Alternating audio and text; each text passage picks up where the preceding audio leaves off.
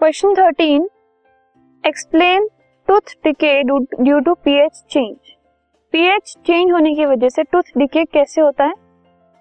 Tooth decays they are a result of change in pH अगर pH हमारे mouth की change हो जाती है तो उससे टूथ डिके हो जाते हैं।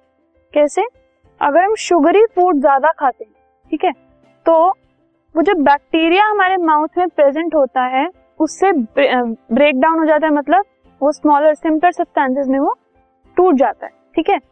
सो so, उसकी वजह से टूटने के बाद ब्रेक होने के बाद वो एसिड फॉर्म कर लेता है। एसिड जब फॉर्म हो जाता है तो हमारे माउथ की जो पीएच है ऑब्वियसली वो कम हो जाएगी क्योंकि एसिड की पीएच कम होती है। सो so, अगर एसिड की फॉर्मेशन हुई है तो किसी नॉर्मल पीएच का अगर कोई चीज़ है तो उसकी जो पीएच है वो एसिडिक हो जाएगी वो कम हो जाएगी ठीक है?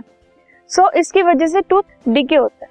फॉर एग्ज़ाम्पल अगर टूथ है और जो हमारे माउथ में बैक्टीरिया होता है इनके साथ अगर हम शुगरी फ़ूड खा लेते हैं एंड टाइम अगर हो जाता है बहुत ज़्यादा शुगरी फ़ूड खाते खाते सो so, उसकी वजह से क्या होता है?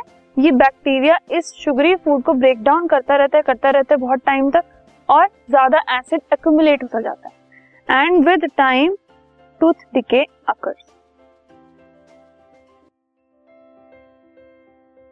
this podcast is brought you by Hubhopper शिक्षा अभियान अगर आपको ये पॉडकास्ट पसंद आया तो प्लीज़ लाइक शेयर और सब्सक्राइब करें और वीडियो क्लासेस के लिए शिक्षा अभियान के यूट्यूब चैनल पर जाएँ।